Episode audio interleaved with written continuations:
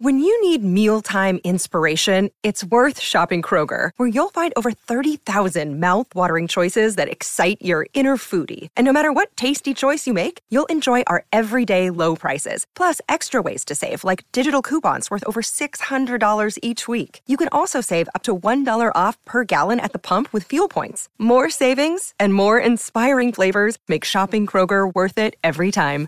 Kroger, fresh for everyone. Fuel restrictions apply. This is Optimal Living Daily, episode 1694 Why I'm Letting Go of Control by Felicia Renee of thefeliciarenee.com. And I'm Justin Malik. Happy Friday and welcome back to Optimal Living Daily or OLD, where I read blogs to you for free. It's an award winning podcast thanks to you. And thank you to the authors for giving me permission. Couldn't do it without them. I have a brand new one for you today, Felicia Renee I'll tell you about her right after the reading. So for now, let's get right to it and continue optimizing your life. Why I'm Letting Go of Control by Felicia Renee of thefeliciarenee.com. I've always been a perfectionist, which in turn makes me want to be in control of almost every situation. If I think back to high school, I was class president every year captain of sports teams, volleyball, basketball, and softball, and the alto section leader for ensemble. And you can probably guess I always had to be in charge.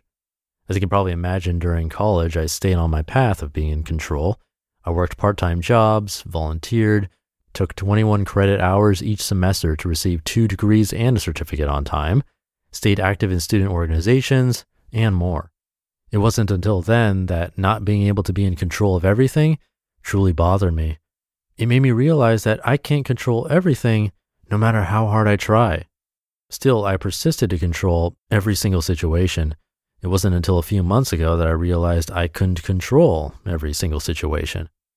I'll be honest, this is a really hard post for me to write because once it is written, it comes to fruition that I truly have to let certain things go. Having control is one reason why minimalism had become perfect for me. It was something I could do in control. I could control all my possessions and every aspect of them in my life. But lately I realized that I was controlling too much in my life instead of living in the present and allowing things to be as they are. For me, that's what minimalism is all about.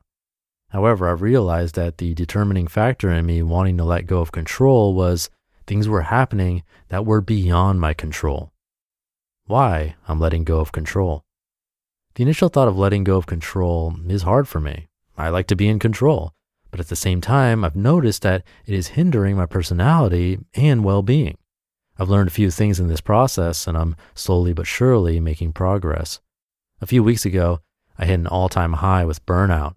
It was the first time in my life where I got extremely ill, my self care fell to the wayside, and I was just overworked. I was trying to do way too much even after taking a blogging break. I realized that I need a little bit more time to focus on myself in order to put my well being first, work on some personal things, and get back to blogging full time with consistency. I realized that one of the main reasons why I had such horrible burnout was because I didn't have clear goals to achieve with actionable steps. I tried to perfect my way through everything and control every situation. It came to a head, and I knew that I couldn't do that anymore. That's why I've decided to let go of control and perfection, take back my life, and live it to the fullest. Here are five things I've learned as I've embarked on this journey. Number one, perfectionism can hinder your progress. I've definitely realized that nothing will ever be perfect. As much as I try to control everything and make everything perfect, I can never live up to those standards. Realizing that nothing will ever be perfect has made me very honest with myself which, as we can all probably admit, is a very hard thing to do. Don't you agree? Number two, learn from your mistakes. Once I became honest with myself about how I've allowed expectations and things beyond my control control me, I was able to move forward and learn from the things I've done and mistakes I've made. Sometimes things go as you plan them, but when they don't, I no longer want to beat myself up about it. Number three, let go of impossible standards. I will admit I've set some pretty impossible standards for myself without any actionable goals or plans to achieve them. One of them being to stick to an evening routine and don't stay up too late. What does that even mean? Does staying up too late mean staying up past 10 p.m. or 3 a.m.? It's all relative. Instead, I've considered what I'd like my evening routine to consist of, like brushing my teeth, doing my skincare routine, turning off my phone, and reading a book. That's more achievable no matter what time I decide to wind down at night. I'm also still learning to let go of the expectations of others and doing what makes me truly happy. Getting people to like me or getting people to agree with everything that I do is tiresome. Let's face it, not everyone will like you or agree with everything you do. It could be as simple as cutting your hair or deciding to move to another city. You can never please everyone. Number four, live in the present. I've allowed fear to control so much of my life, and that has hindered me from living fully in the present. Just because someone doesn't agree with my opinion, that shouldn't stop me from pursuing what I want. Number five, consider what you can control. There are a few things in life that I can control, a few of them being slowing down and enjoying life, learning more, stop worrying about things that don't matter, and taking care of myself.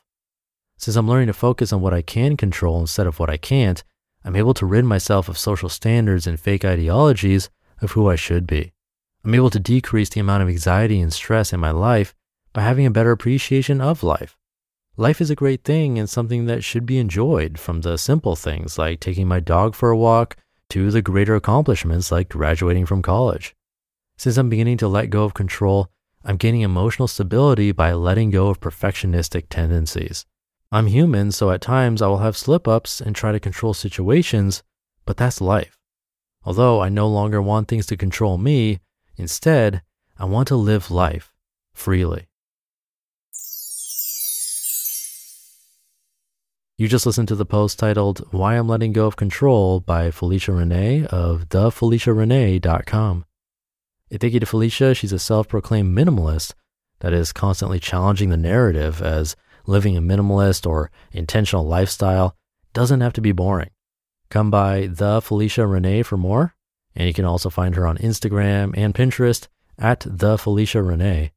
It means a lot when you visit our authors online after they give me permission to narrate their content. So thank you again to Felicia.